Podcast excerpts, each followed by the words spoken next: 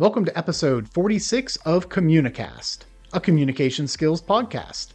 I'm Scott D'Amico, president of CommuniSpond, a global communication skills training organization. What does a 340-pound NFL lineman and a 7-year-old have in common? When communicating with either of them, you better focus on the why. In this episode, I am joined by 7-time All-American and University of South Carolina Hall of Fame swimmer, Jen Brunelli. Jen is a registered dietitian and founder of Sports RD Pro, where she has worked with the Carolina Panthers, Roush Fenway Racing, and athletes of all shapes and sizes to ensure they are fueled for success. I hope you enjoy. Jen, thank you so much for joining me today. Yeah, thanks for having me. This is crazy how life comes around full circle. It sure is. Sarah and I were just talking about that last night. We go way back, so I'm really looking forward to the conversation because you have just such a fascinating background and experiences. So maybe to start things off, tell the listeners a little bit about you, your journey, and what it is that you're doing today. Absolutely. Well, I should share our history back, right? When I was a kid, I'll call myself a kid in my 20s. And we were moving to the area and it was like, oh, we got to rent our first house from you guys. So yes. That was really kind of crazy. That when we say it comes full circle. But when I had first moved here, I was just entering the world of sports on the other side of the ball, I always say. So I was a 7-time All-American swimmer at South Carolina. My family was always into athletics, specifically swimming. And it was just something we always did. Throughout my career as an athlete, initially, I just kind of realized this passion and this love for becoming an athlete, but for becoming an athlete and utilizing fuel to support my performance. So I ended up at the University of South Carolina. I was a good athlete, not a great athlete. But I knew I wanted to be great, and I had some great coaches and support systems there and got quite a bit faster within one season. After that first season, I kind of slowed down, and it was very frustrating as an athlete who was willing to lay it all out there. So I did my kicking and screaming thing we do in our 20s, like I'm going to quit, this is too hard, all the things, right? We do that as athletes, very common, where you're just frustrated because you put on all that work. Especially as an Olympic athlete within 4-year cycles. But I knew there was something that was untapped. So I started to address my nutrition as an athlete. And that's what led me to my career because I excelled tremendously in the last 2 years of my college career around utilizing how do I do different things around hydration and timing and quantity and quality of food to support what was being asked of my body as an athlete. I didn't have a resource. They didn't exist then. So it was a really cool opportunity in my mind to say, wow, this is a void that has not been met for all of these athletes, not just swimmers. So I ended up going back after college to the university or Arizona State University and did my degree in nutrition there, got my master's at Winthrop here in the Carolinas and became a registered dietitian. So that was kind of my journey of how I decided I'm going to do this. There's a void here that needs to be filled. It's something I'm extremely passionate about. I've experienced it and felt it. And I want everybody to know this because there's no way they know this, because if they knew this, they would do something with it because it was just such an accelerator for me as an athlete. So I was insanely passionate and still am. Weirdly, I always say to the younger athletes I work with, I'm weirdly passionate about food. So just get ready. So it was one of those things. Again, I went from a great athlete to a 7-time All-American, and I have been just given some really cool opportunities through this journey that I have started in that space. I am a Hall of Fame athlete at University of South Carolina, which I am very, very proud of. Go Gamecocks. And, you know, when I started my career, I thought, how many athletes can I reach? How many people can I get to and say, wow, I had no clue how much better I could be if, and it didn't need to be perfect, but we just needed to be educated. And it took off. It was really exciting. So I started my business. It's called RD Pro back around, probably 2011. It's been a while now. And all of these opportunities just started to arise. The more vocal I got about my own experiences and the way we can engage athletes in this conversation and give them confidence in their fueling. So I was the sports dietitian for the Carolina Panthers for 7 seasons. We had a really cool year where we ended up in the Super Bowl one of those years, which was really fun, disappointing on the end, but it was really fun journey. I remember that year. I've been with NASCAR. Yeah, that was an interesting year because it was almost a no-loss season. So it was a really fun season. But we also had some really exciting athletes that were very, very bought in. Your Greg Olsons, your Luke Kuechlys, right? Guys that had tons of experience, but at the same time had some realization like, wow, there's new cutting edge things I need to dive into here. So just really, really fun times. So that was such a fun run there for about 7 seasons. And then I've been within NASCAR for 10 years. It is a totally different world, right? Completely different backgrounds as far as athletes are concerned, very different needs. So lots of different styles of communication, what we're going to dive into today, right? So you have these athletes that come from backgrounds where they've been exposed to a lot. And then on the other side of this, athletes that have never been told anything about food. A lot of those guys grew up around the track with their dads and they were building fryers in their backyards, right? And that's the reality. Yes. So my starting point with these two different groups being very different, my communication styles, very different, because if I came at one just like the other, they're not going to engage. They're not going to hear that. It might just be they're just in a different stage of change and a different education level and an experience and how that might impact what they're trying to do. So it's been a really, really fun run so far and a lot of shifting gears lately, though. I could imagine. No, that is such an awesome journey. So many questions are coming to mind. And especially with the NASCAR component, a lot of people don't associate NASCAR drivers with being athletes, but I can only imagine the toll that being in that car for that long in those conditions with the heat and the exhaustion takes on your body.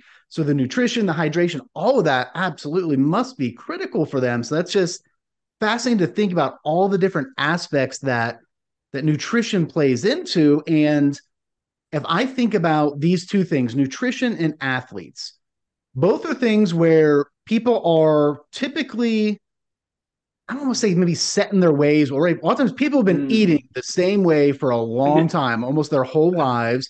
And with athletes get very regimented into how they work out, how they condition, what they do, and oftentimes are fearful of making changes, especially at an elite level, because what if it doesn't work? What if it sets me back? That could impact my entire career, my livelihood. I could get injured, whatever it may be.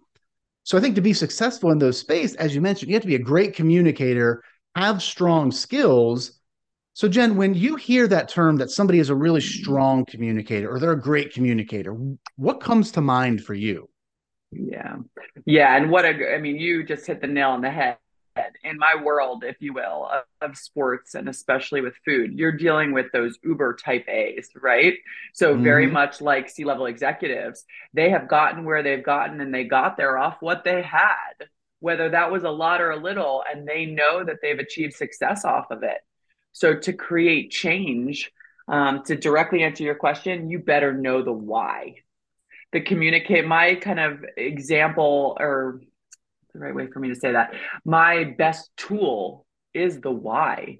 If I can't tie this food to this performance outcome and why you get from there to there, then there's often no reason for that athlete to do that, because does the reward outweigh the risk?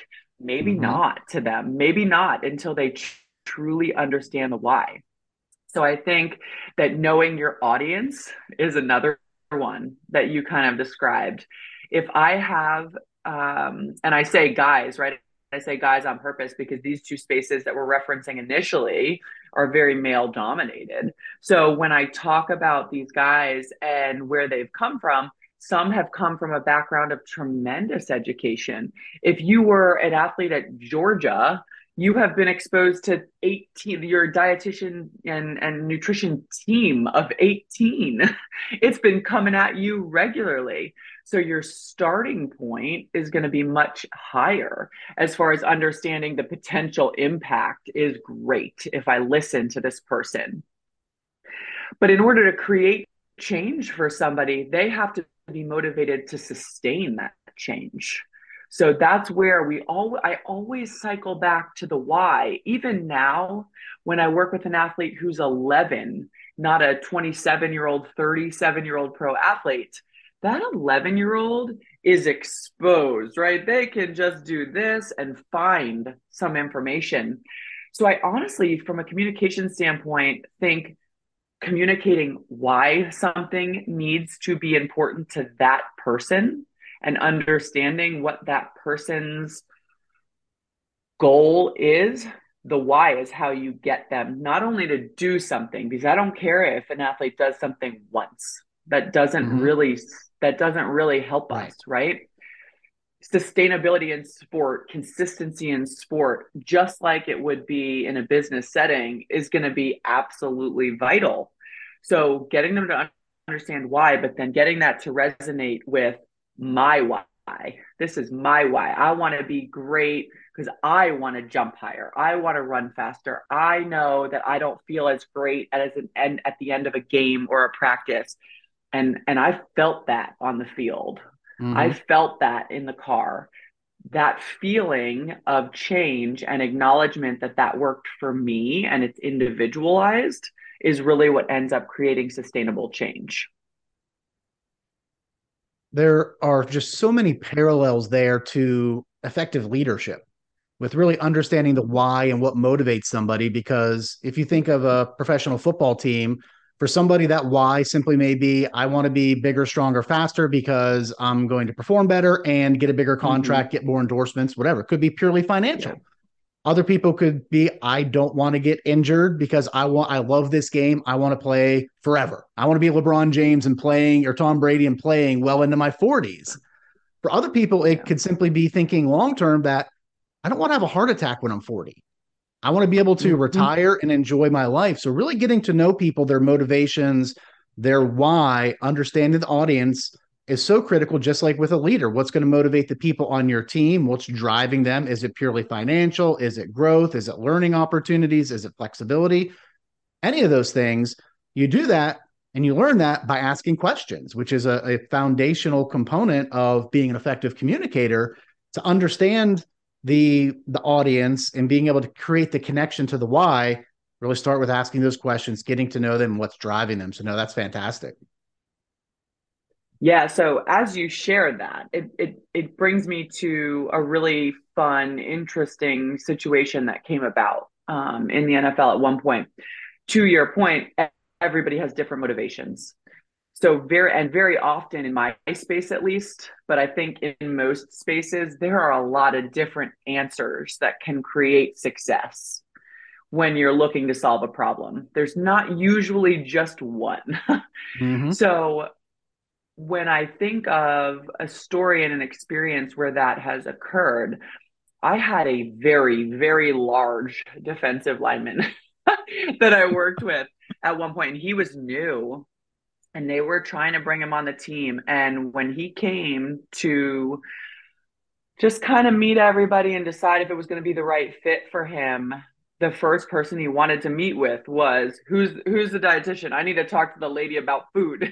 And I was like, oh wow. Good. Okay, here we go. Like, we're starting to become a priority. And so I was psyched, right? Because when I first started, there were three of us in the NFL. There were three of all the, right? There were three that were consistently available to their team. And that changed over the years, which was very exciting, sidebar. And now there are teams of people and budgets and things like that. Mm-hmm. But this athlete was one of those athletes that was on the forefront in understanding how important that was. But back to where I initiated this conversation with, he was a very large athlete. And we're talking about 340, right? So he and you have never seen somebody move off a line so fast. It was incredible. So I say that because he wasn't naturally 340, Mm-hmm. But he knew he needed to live there for his job role, and he could live there. But he had also done enough research to know that to be dangerous and to know, I need to be asking some questions here. What does this mm-hmm. mean for me spending time with my kids and my wife for the rest of my life? Absolutely. So came in and said, I want to be vegan. So here I am. I'm like, God bless. I have not talked to a young man yet who has said that at this size. Right. And the reality in that situation is that man could not. Yeah. That was not a reasonable expectation for him to put on himself. Yep. But, and to your point, reading, knowing your audience, asking questions. As I asked questions, he was set on this. He was doing this with me or without me. So am I going to strong arm him and say, no, you can't do this. You mm-hmm. won't do this. It won't be successful. That was not going to be successful communication. He was going to turn around. He was going to walk out that door and he was going to do it. Whether he was on our team or he chose somewhere else, he was going to do it.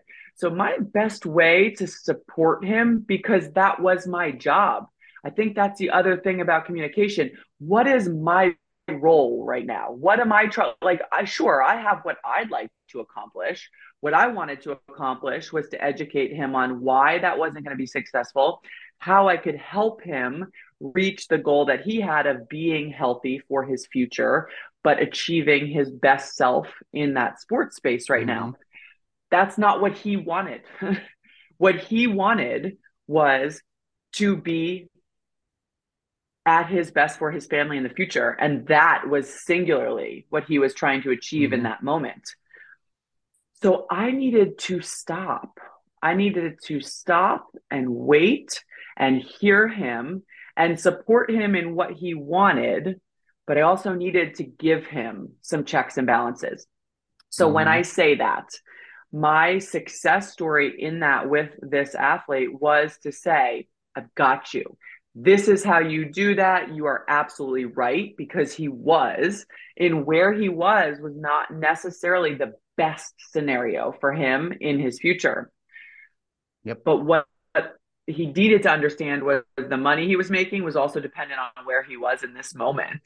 Right. So the success lied in, we were about to go to preseason camp in Spartanburg. So for many who don't know what Spartanburg, South Carolina is like, it's like a hole of heat and yep. stillness. It is really, really brutal. I've had an athlete who lost 27 pounds in a 3-hour practice in that space. Again, you're talking about guys that start out very, very high weights, a very dangerous scenario. Yeah. So my best way to serve him in that space was to let him know, hey, I'm going to help you. We're going to do everything you want to do. You want to go vegan? We'll go vegan, and I'll make sure we meet your needs as closely as we can. However, when you feel X, Y, and Z, I need you to come to me, because if it happens, right? And it wasn't really mm-hmm. if, it was when. Right. When that happens, these are the injury risks. These are the athletic risks. These are the health risks that come along with that. And tried and true, at about 2 a.m. one time at camp, I get a text. And when you're at these camps, right, your phone is on all the time because yeah. you're addressing things. It's a very high intensity environment. I get a text at 2 a.m. Miss Jennifer, gosh, I feel this. This is happening while I'm sleeping. Today I felt that. So my success didn't lie in pushing, right? It's my success for that athlete. It was wrapped around giving him options. It was wrapped around asking those questions, hearing him, and supporting him in where he was in the moment. We got where we needed to be. Mm-hmm. But sometimes our timeline and someone that we're trying to achieve something with timeline are different, and that's okay.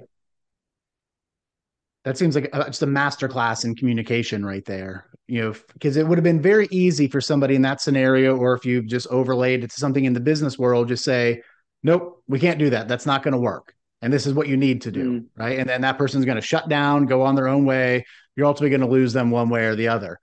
But by giving them the opportunity to try and let them know that you're there to support, and then put some guardrails around it. You know, if an employee were to come to me and want to try a new strategy that maybe I don't agree with, we'll kind of talk through, you know, the why of it, understand where they're doing, what's bringing this on, ultimately what they want to accomplish. It makes it, yeah, let's try this. But when you see these markers, we may need to adjust or change course or pivot a little bit because I want you to be successful. So that's fantastic. I love that. So, Jen, we've hit on a number of key communication skills already. This idea of understanding your audience, tailoring your message to them, asking questions, really being flexible in that style and adapting. So if I were, say, to ask somebody close to you, maybe a colleague, friend, family member, about your communication styles and maybe the one or two skills that have really helped you to be so successful, What would they tell me? I think maybe I'd have two or three things there. I've mentioned one of them, the why, the purpose, right? I think so many people will come to the table unprepared to really, truly simplify, I want to accomplish this and this is why, and have a really strong reason. You can throw a lot, right? We always say you can throw stuff on the wall and see if it sticks, right? That is so not me personally. That is just not what I do. I am not throwing stuff at a wall. I'm not doing it if I'm not going all in. And I think often that makes somebody great at communicating because they have a very strong why. Which kind of brings me to the second, which would probably be passion. If you're going to do something, be in it. You know, there's something really obvious about somebody who loves what they're trying to accomplish, loves what they're trying to share, loves what they're trying to help somebody else get to their goals with. And it doesn't always mean that they've experienced or they've done it, but they're just super passionate about creating change or trying to help, right? So I think passion would probably be the second one. Like I said, I tell these young athletes, like, just get ready because I'm about to come at you with all kinds of excitement. And they're like, wow, lady, this is just food. And I'm like, I know, but it's so good. But I think the third one is just that desire to really help people. I get so, still to this day, feel chills of excitement around, gosh, I changed just these few things that I kind of came up with on my own back then. The ability to sit back and to support somebody and then sit back and watch them feel and reap those benefits. Like, how exciting to see somebody excel with their hard work. So I really think that compassion and excitement around watching somebody achieve their goals is just really fun. To think the why, the passion, the desire to support others, I think if those come into play in any environment, whether you're in that kind of business space and you really are bought into what you're trying to do, those three things resonate in any space. Yeah, absolutely. Whether it is, as you mentioned, with your business, if you're leading a team, if you're a coach, you're leading a sports team, or even I think at home, just, you know, working with your family and your kids. You know, our kids are relatively the same age, you know, kind of still in that younger phase. So getting them to understand something, if we just say, no, you can't do that, then it's like, oh, well, why can't I do this? But when you start to talk a little bit about the why, you know, why I don't want you to get hurt. I love you. I'm very passionate about protecting you. When they start to see that you're coming from that place of, you know, here's why I don't want you going down to the rope swing in the river, Vincent. You know, all these different types of things. And you kind of talk through it rather than just saying, nope, you can't do that. We're not going to do that. You're not allowed to do that. Typically doesn't work. But when you start to layer in the why, they really do see that you care, that you're passionate about it, and that you're coming from a place of wanting to help them and help them be better. It helps in all aspects of your life, which for me is why I'm so passionate about what I do around communication skills, is because I know that they can help everyone. Everyone can continue to grow their communication skills regardless of the level that they're at. and it's going to help them personally and professionally. That's what kind of drives me and keeps me going. I'm also passionate about food, but kind of in the wrong way, as you might be able to tell. I don't have that type of passion, but no, it's just so cool when you work with people that really are passionate. And, you know, sometimes I'll talk to people like, well, I'm an accountant, or I make widgets, whatever it might be. I would start to try to think about, okay, well, think three levels beyond that. You know, maybe you are an accountant. Maybe you're an accountant at a hospital system or a medical device company. What's that end product that you're helping to support doing? Is that helping to change people's lives, or simply being passionate about being the best at what you do, or being the best that you can be at something is really can help with motivation. So I might not be excited about the day in, day out that I do, the particular tasks, but if I can find ways to be excited or get creative with that, I think it can help with engagement and help people just to continue to be better. Yeah. Two things come to my mind with what you were just sharing. And one is, and I just love this about sports, how, and it's why so many successful athletes end up very successful down the road in a business space. The short term, you know, what people used to reference as the grind, which I really don't like referencing it as the grind anymore. Mm-hmm. If you're not invested in the day to day and you can't appreciate the work that goes into the outcome, then chances are the outcome's not going to be what it could have been. Mm-hmm. And that's like that, you know, these statements, right, people will make, or these quotes around, it's the journey, not the destination. And it is. Anybody mm-hmm. who's achieved anything huge in their life, if you look back on it, of course you love the outcome. But at some point you look back and it's the journey that you feel so passionate about. The outcome was exciting. The journey was where you learned everything that you're going to use later. So I think that's one thing that resonates from what you were kind of sharing, and it's understanding that, but living in that is hard. It really mm-hmm. is. It's not easy in that day to day. So you have to have those things that bring you back to your why, so that you can, here comes the outcome. Like eventually I'm going to get there, but what are those little success stories that build me to that? And now I'm going to forget what the second one is that I wanted to share. So we're going to leave it at that. Perfect. Oh, I remember. I say that and then it comes back to me. I give myself an out. You shared about Vincent, and it's funny how when we share the why with people, not only are we empowering them in their own communication skills by mimicking and modeling what we would like for others to be confident and capable in doing, especially mm-hmm. our kids. But I think very often in listening to their response is also where we can become better communicators, because it's like, well, I didn't think of that, right? Mm-hmm. Or even as parents, we realize, oh, well, I'm saying this, but is this really important? Is this a battle I really want to take on? It is. So one thing that go ahead, please. I was just saying, with being a leader, being a parent, it's picking and choosing the battles. Do I need to fight this? Is this in the bigger picture? Is this, if I think of my why, or ultimately my goal, or what I view my role as a parent to be, which is to, in essence, just raise decent human beings. That's, as I look at a big picture, these kids grow up and they are decent human beings, regardless of what they do for a living. I was a success. So I start to think about, okay, how do I communicate with them? What skills do I model for them? What behaviors do I model? And to your point, picking and choosing those battles. Is this, in the grand scheme of things, that important? Yeah. Yeah. I had one with my 7-year-old the other day, jumping off the couch, right? Mom, look.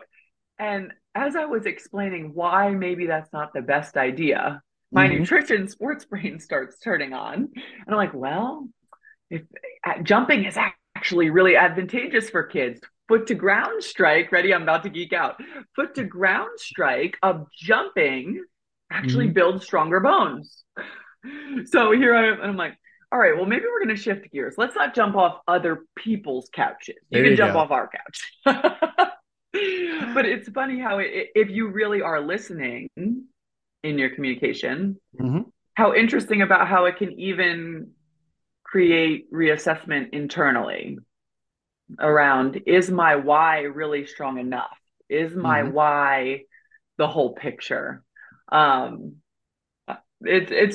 a really fun space to live in, and we can do the deep dive all day long, but it's really Absolutely. Listening is one of those really interesting things, whether or not it's us parenting as leaders or in these other spaces around business and sport and anywhere that you are, that you're trying to accomplish something in a team setting.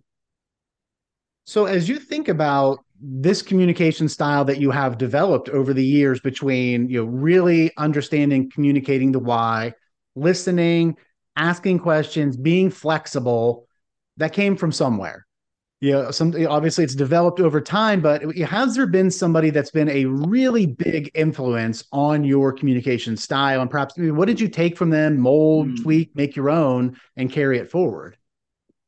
So I think my initial introduction to that, I definitely would have to say my dad. We lost my dad 2 years ago, but my dad was a big personality. Talking till no end, probably could have served to talk a little less and a little more and listen a little more, which definitely I have that at times, and I work on that, right? And that's just self-awareness. But I so appreciated always, with whomever he was communicating with, how engaged he was in the conversation, right? I teach my kids that. Look somebody in the eye, show them with your body language how invested you are in this communication and in this conversation and in the support of them. I never had any question in my mind if my dad was on my team. You know what I mean? Mm-hmm. He was invested and engaged, and he would draw people in with his excitement. So I think that was definitely my initial, and in my sports space initially, you know, we didn't dive into this at all, which is probably a whole different conversation of its own. But my initial engagement in the NFL was anything but easy. Here I come, the only female had been in that space ever, in the operations side, where living in the space with these male athletes. So my style of communication being very different than any that they'd ever experienced, coming in with knowledge and information that some people found extremely important, and others said, hey, we drink beer after games in the locker room back in my day as the coaches, right? We were smoking cigarettes, like, right? It's crazy stuff that we're like, wait, what? But I think that my dad's ability to, where he taught me, you know, you just have to keep going. You have to keep sharing your message. You have to speak up, and you can't be put down by one no, by 10 no's. You have to keep sharing. That was a really important message that resonated with my communication my entire life, that there are times that I have to stand strong and stay in my message, even despite a lot of no's and a lot of pushback. One other was a female colleague who had been in this space for a very long time, who I went with her, to be perfectly honest, tears in hand. I know I have to do this. I have to accomplish this for them, and it's not working. And she said to me, if you just answered your own question, it's not working, move on. And that was really important for me to hear, because there were 50 other things I needed to and wanted to accomplish, but I had become so set on how impactful this one thing was going to be that I really struggled to move on to the next. And her saying that to me in that moment was huge, and shifted a lot of what I did next in terms of, yes, I want to use my dad's, we have to accomplish this and continue to speak up. But when I really can read from some decision makers that it's a hard no, I got to move on. I got to go to the next thing, because there's a next thing, right? There's always a next thing. So what is the next thing? Move on. Don't erase what I'm trying to accomplish.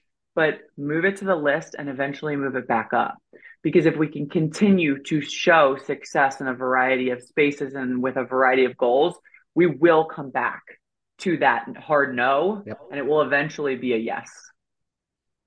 That's great. It's an important skill in life and in business is to know when to cut bait, right? This is not going to work right now. As you mentioned, it's not throw it away, but this isn't going to work right now. But if I can demonstrate value and show success for these people or this audience, at some point, I'm going to bring it back around and they're going to understand that maybe this person does make sense. And I could only imagine going into an NFL organization. I'm a relatively big guy. I would be intimidated going in there and just trying to change things with these just ginormous people.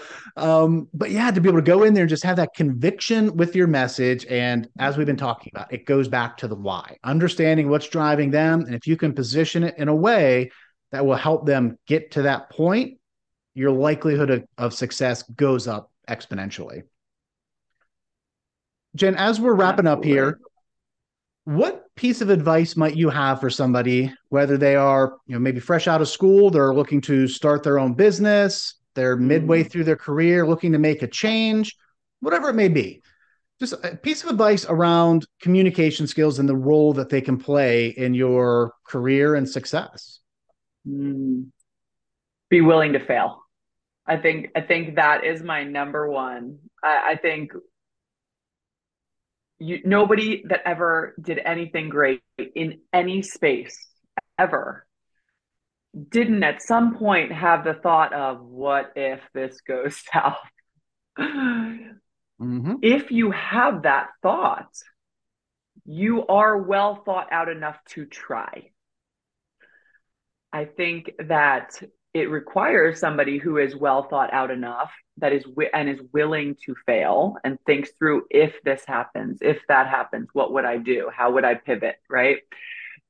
That willingness to fail is what creates really great things. And I think that would be the one thing that I would tell people. It's not just try, right? That, to me, that's not enough, right? You can try anything. I could be like, I'm going to try. Oh, goodness. What could I try? That's going to be insane, right? I could try to go jump out of a plane, right? But chances are, when I get up there personally, I haven't really thought out, I might not get out of that plane. Yep. But if I am willing to get up there and fail, then I probably thought like, well, okay, this could go wrong. I could have this feeling. I'm at least well thought out. Yes. So I think willingness to fail is a really good way to approach if you're going to try something new. And I think you recently took up wakeboarding, as I know I've seen some posts and pictures. I'm sure that process went through your mind as well as the first time you got onto the board and into the water. Oh, and man, did I fail a number of times, but I had great teachers. So at least I have good friends that are great teachers. And there are just so many examples in sports about that. There's the famous quote, I believe it's attributed to Wayne Gretzky, you miss 100% of the shots you don't take. Examples of Michael Jordan talking about how many times he was entrusted with taking the game-winning shot and missed. But guess what? He's still, and I'm not going to start a debate here, he's still considered to be the greatest of all time. But this idea that you need to be willing to try something, and no, nobody out there has a perfect record. They don't make all of their shots. They don't hit every basket. In baseball, you're considered to be a Hall of Famer. If you get a hit, 4 out of 10 times, you're going to be considered one of the best. So you have to understand failing is not the same as failure. Failure is when you just kind of give up and don't do it.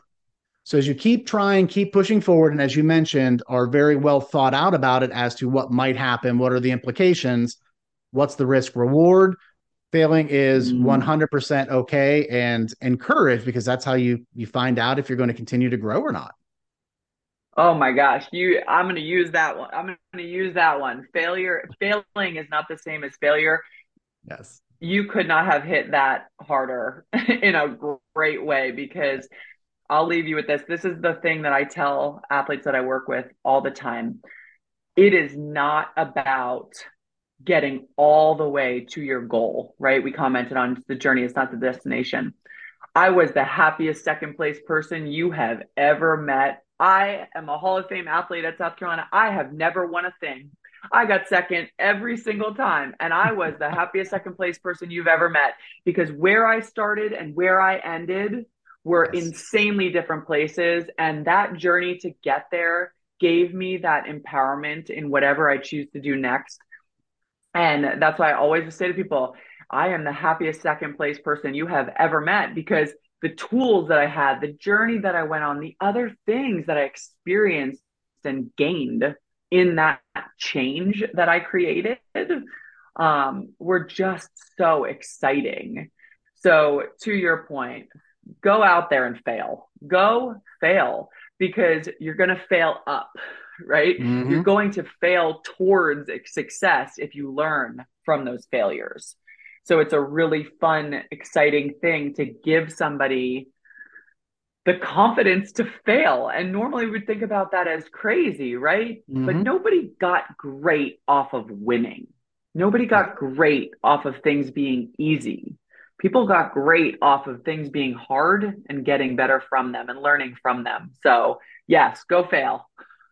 Perfect. Go fail. Great place to wrap up. Jen, thank you so much for joining me today. This was fantastic. Really, really loved hearing from you and your stories and catching up. I appreciate it and hope you have a great rest of your day. You too. Thanks for having me, Scott. Great to see you. Take care. Bye. A special thanks again to my guest, Jen Brunelli. Jen's point about being aware of and adjusting your communication style based on your audience is critical. Understanding your audience, their potential concerns, and motivators will help inform not only your message, but also how you deliver it. If you are looking to improve your communication skills, be sure to subscribe to CommuniCast so that you can continue to learn from my guests with each new episode. And if you have found value in the show, leaving us a rating or review would be appreciated. Thanks, and have a great day.